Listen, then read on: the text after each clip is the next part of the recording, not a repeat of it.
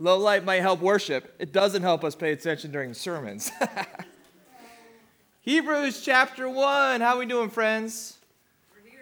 You're here, right? Amen. You made it. Praise God. Here is good. Here is good. What's the Yogi Berra quote? I might need Ralph's help with this. Uh, 100% of life is 90% is showing up.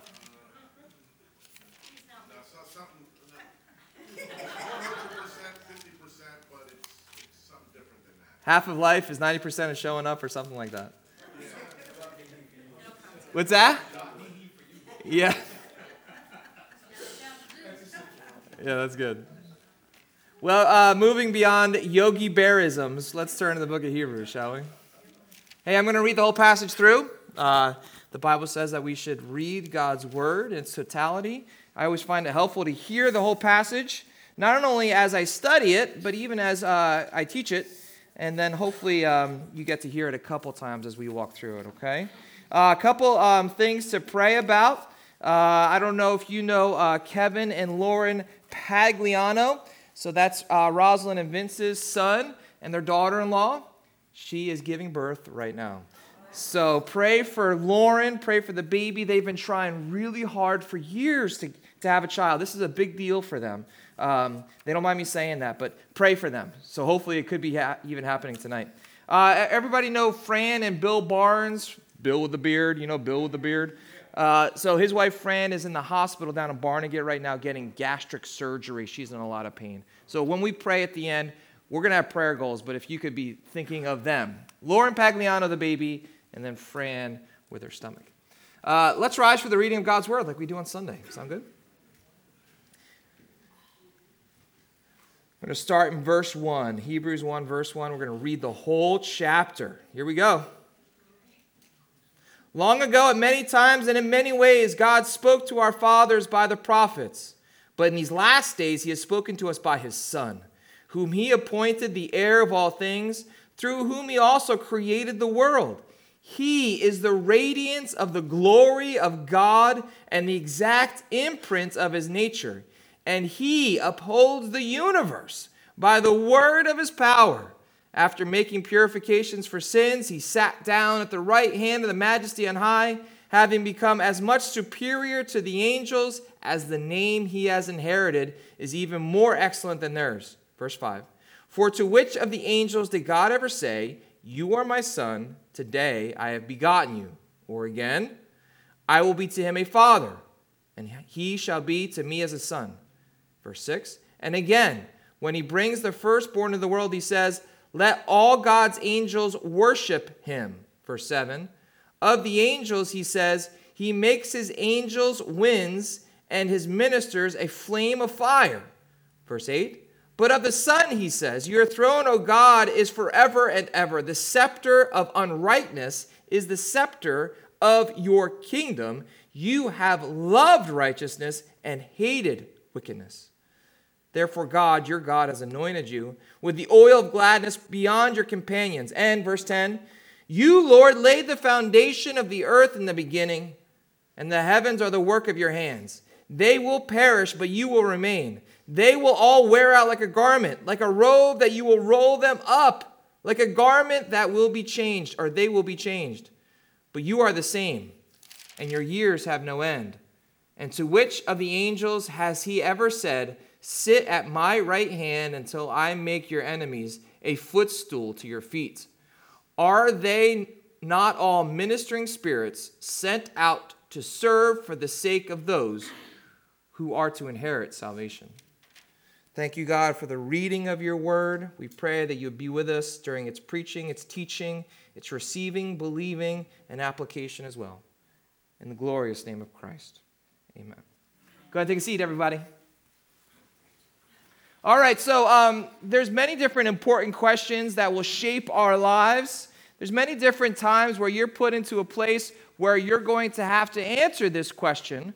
Now, oftentimes our answers can be shaped about who we're answering to. You get that? Like a little seven year old boy who's playing on the playground and he's getting into trouble as he's having fun. He might talk to his friends in a different way than when he gets taken down the principal's office, right? So the answers to the questions that we give are probably hinging upon who we are answering to. But this is the question. More than any other question, this is the ultimate final one. This truly is a matter of life and death. This question, this one question, truly is a matter of eternity. It's a question the whole Bible asks. Ready? Who is Jesus? Who is he? That is the preoccupation of not only the New Testament, but that's the anticipation of the Old. Who is Jesus? And what does it mean for us to not only worship, dependent upon that answer, but share? When someone asks you who Jesus is, then what do we say? And how do we respond? When we come to the book of Hebrews, right out of the gate, in dramatic fashion, the author of Hebrews answers that question with a answer that we can't even fathom. The Jesus of the book of Hebrews is great. The Jesus of the book of Hebrews is glorious. The Jesus of the book of Hebrews should not only lead to worship, but probably should lead to the increase of our understanding of just how big our Jesus is. You remember the first answer, right? My goodness, we just read it. Long ago, and many times, in many ways, talking about God speaking, God spoke to our fathers, the prophets, but in these last days, He has spoken to us what does it say, church? By his Son, okay? The same Son, as John says, God created the world. Okay, here we go. Whom he appointed heir of all things. If you're taking notes, underline that. Through whom he created the world. Hebrews and John, Colossians as well, overlapping, communicating the same truth. He, Jesus, is the radiance of the glory of God. Wow.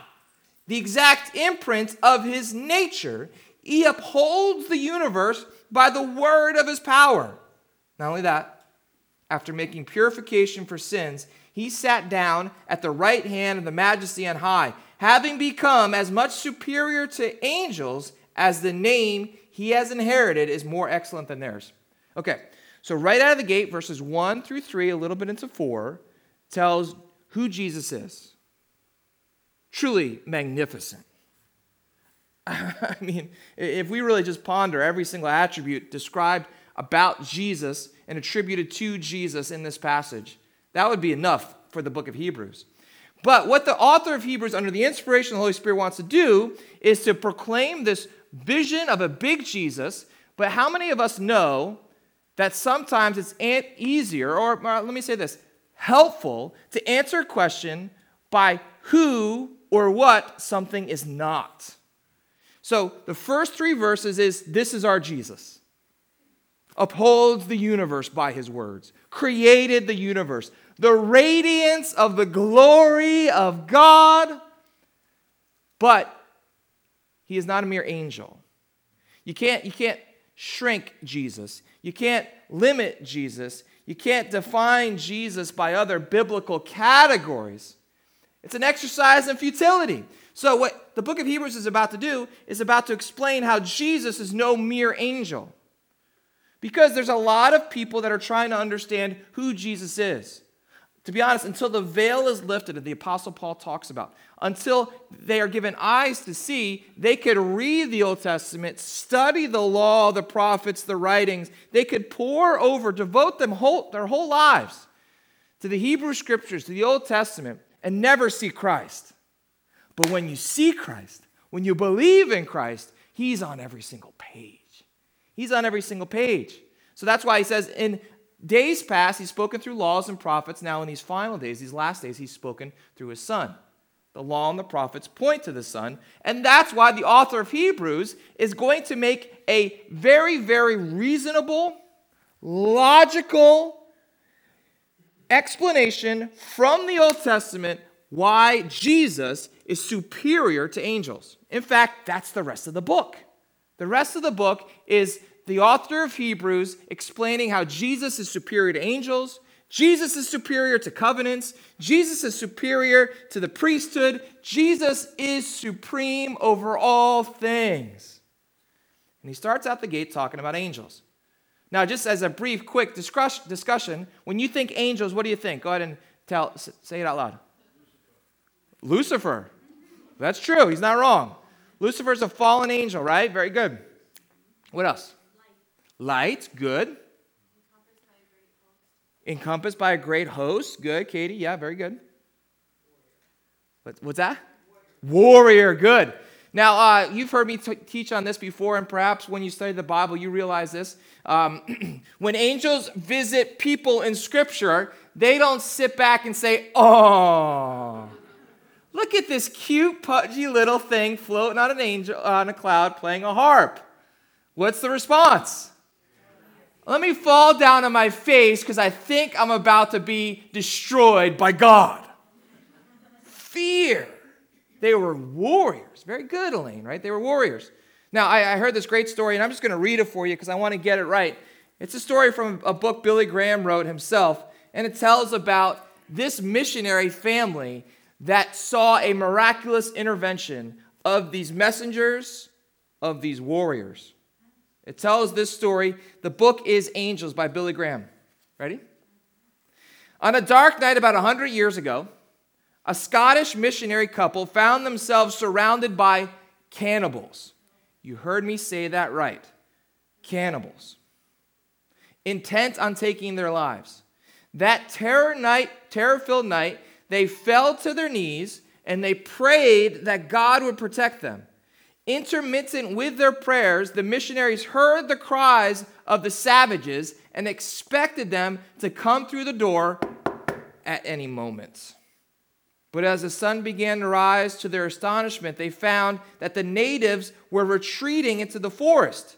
The couple's heart soared to God. It was a day of rejoicing. The missionaries bravely continued the work. A year later, the chieftain of the tribe, praise God, was converted to Christ. As the missionary spoke with him, he remembered the horror of that night he asked the chieftain why he and his men had not killed them.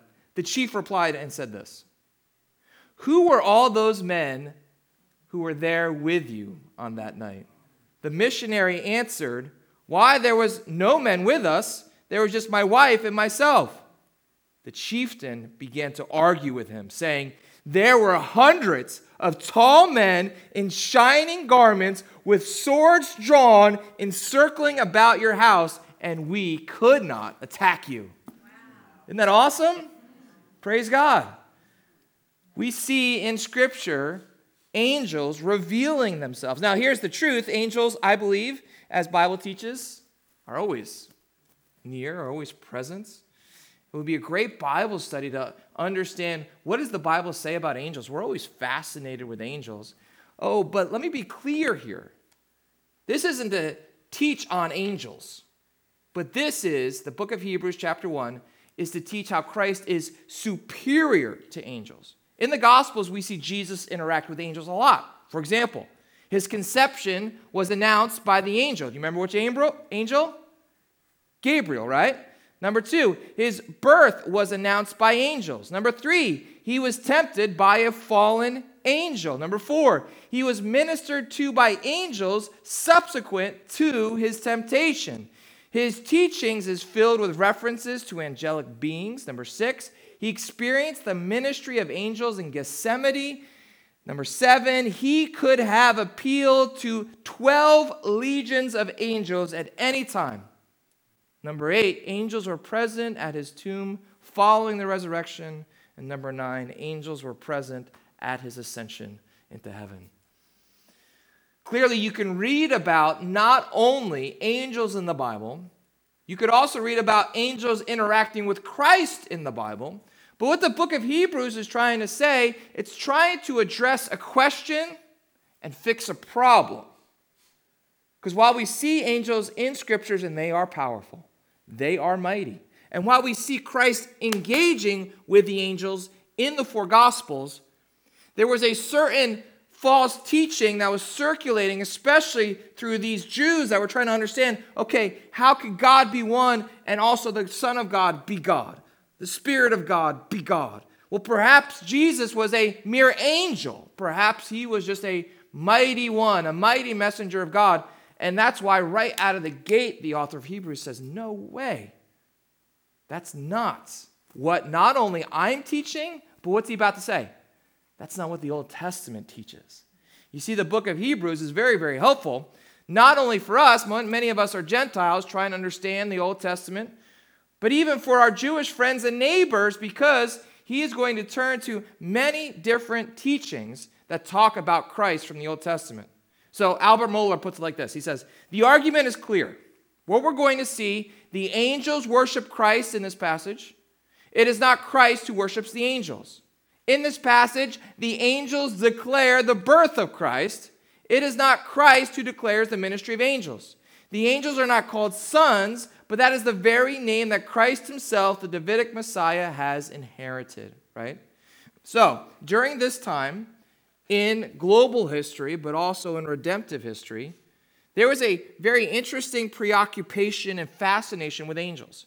Between the time of Malachi and between the time of the first gospel writings, whether Matthew or Mark, there was a lot of rabbinic thought and discussion during this second temple era, as they describe it, right? During Herod's temple, about angels.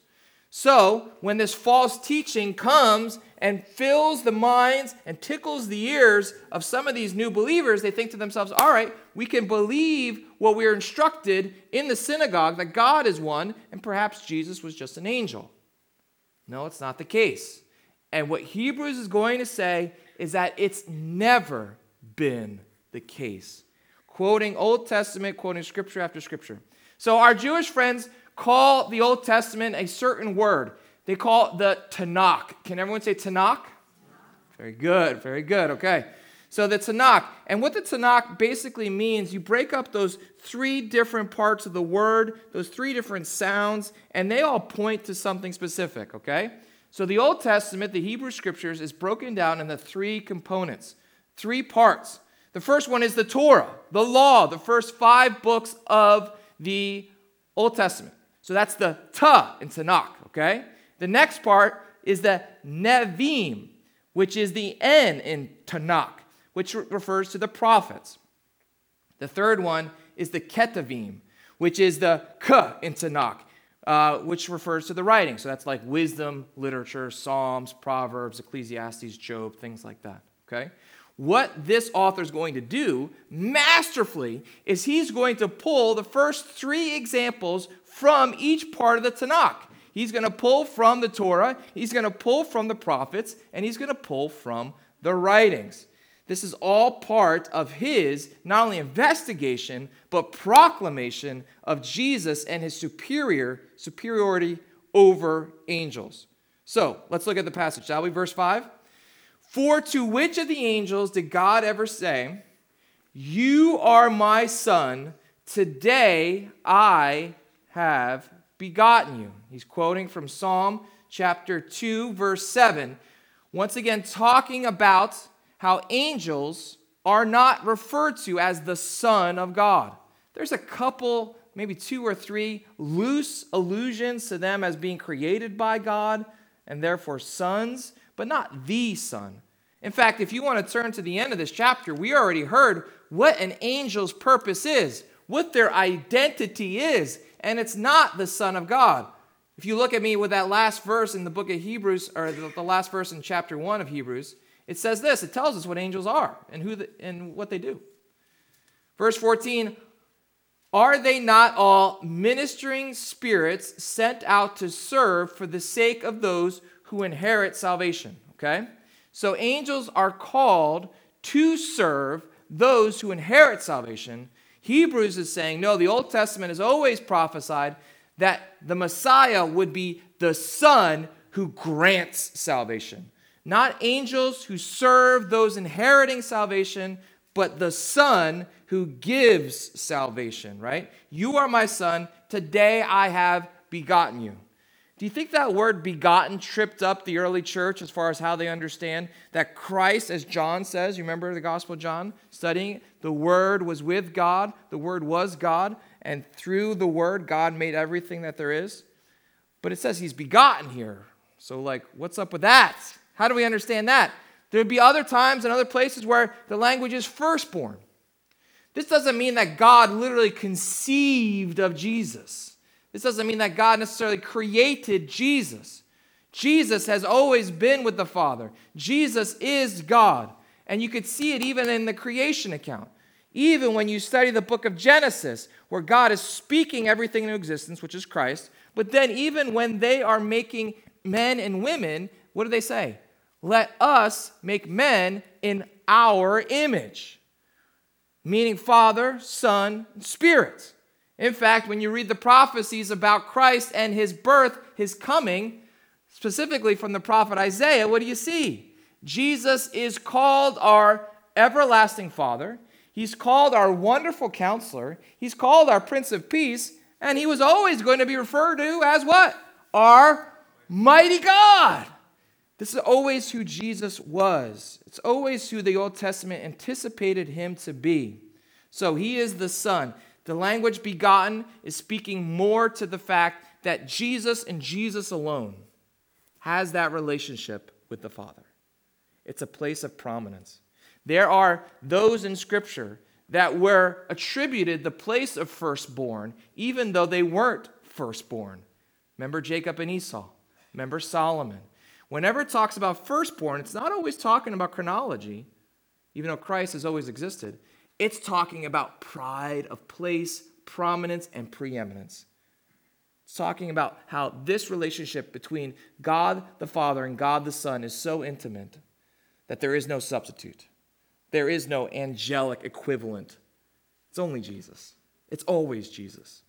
So it says here in the second half, building upon that point, quoting from 2 Samuel chapter 7 verse 14, or again, I will be to him a father and he shall be to me a son.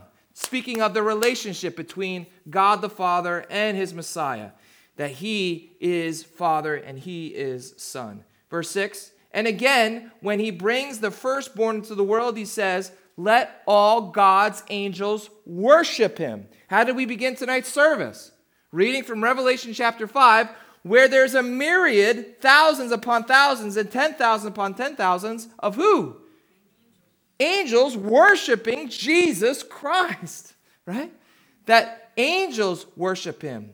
Christ doesn't worship angels, angels worship Christ. In fact, angels will never receive the worship of anyone in Scripture, but Christ, because he is God, gladly receives it. So, in verse 5, we see that Jesus is not an angel, but a son. Jesus, now in verse 6, is not an angel, but the one the angels worship. In verse 4, we saw that Jesus has a superior name. And now we see in verse 5, Jesus has a superior position and a superior honor. Let's look at verse 6. And again, when he brings the firstborn in the world, he says, Let all God's angels worship him. Verse 7. Of the angels, he says, He makes his angels winds and his ministers a flame of fire, which is directly from Psalm 104 4, speaking of God's creative power through his Son. That the very winds that the angels, I guess, fly upon are created by none other than Christ. Verse 8. But of the Son, he says. Now that's an important introduction. I want to say it, explain in a moment. Your throne, O God, is forever and ever. The scepter of uprightness is the scepter of your kingdom. For you have loved and hated wickedness. Therefore, God, your God, has anointed you with the oil of gladness beyond your companions. Okay, let's stop right there. How's everybody doing? Good?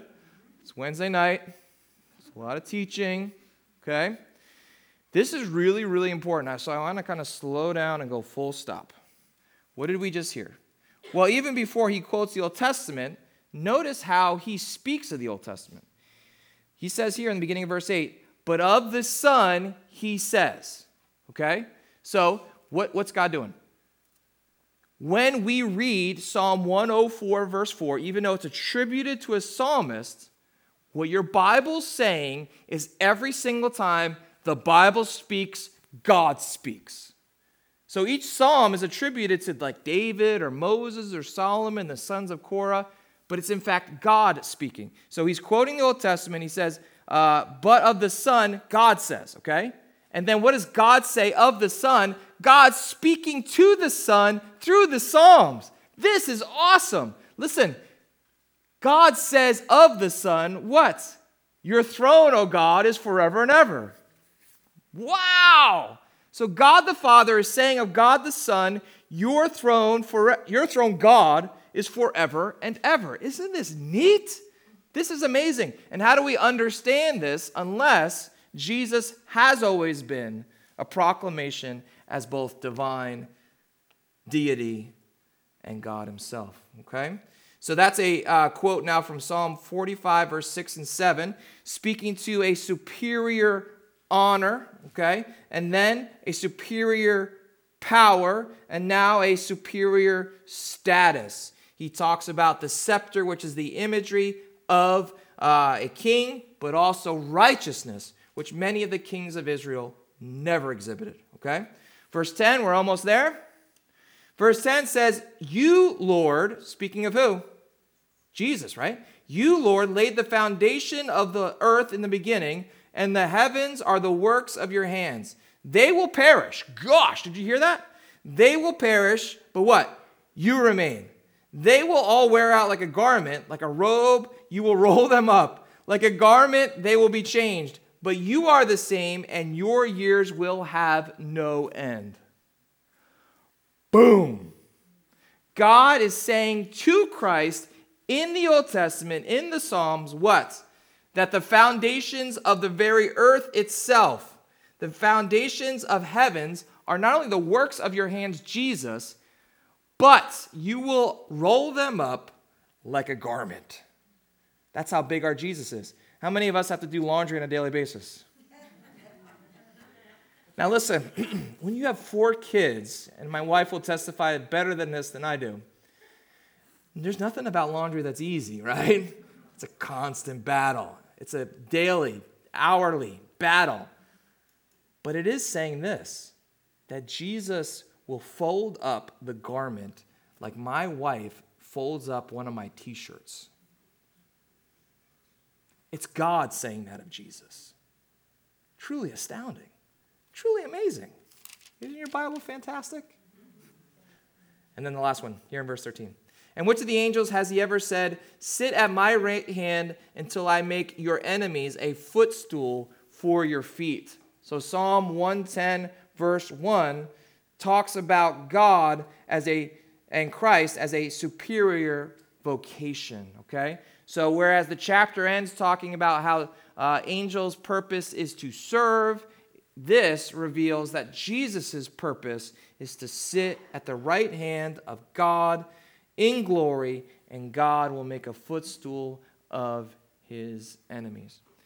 As if the book of Hebrews is answering the question, Who is Jesus? He gave a very powerful answer to begin.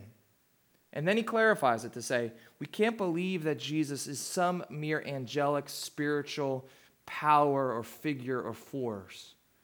It's not what the Old Testament ever taught. It's not what the New Testament teaches. The truth is is that he is superior to angels. And as we will see as we continue to study, he's superior to Moses too. He's superior to the priesthood. The question as we close, how big is our Jesus, church? getting very practical. If this is how big our Jesus is, why do our problems seem so large? Why do the people that fill us with fear seem so big? Why does our past seem bigger than Jesus Christ? Because they aren't, and it isn't. He's greater, He's bigger. You see, hope begins in belief. If you believe in a big Jesus, you're able to look at your problems and all of a sudden they shrink. You look at your fears and all of a sudden they dwindle. You hear the enemy's lies and you say, No, that's not true. My Jesus is no mere angel, he is supreme over all. Is he supreme in our hearts, friends? Does he reign? Does he rule? Angels worship him. Who are we to think that we can pacify him with superficial religion. He will settle for nothing less than your heart and your devotion. Amen? All right, let me pray. I'm going to invite Frank and Hope to lead us in worship, and we'll spend the last 15 minutes in uh, corporate prayer, okay? Heavenly Father, we thank you for your word. We thank you, God, for your grace. Let your word fill us with uh, gladness and gratitude as we respond to your word with worship. And let us believe upon, trust upon a Christ that's bigger, more supreme, not only than angels, but anything this world, sin, or Satan may be throwing at us tonight. In Jesus' good name we pray. Amen. Let's rise and sing, shall we? Let's respond in praise.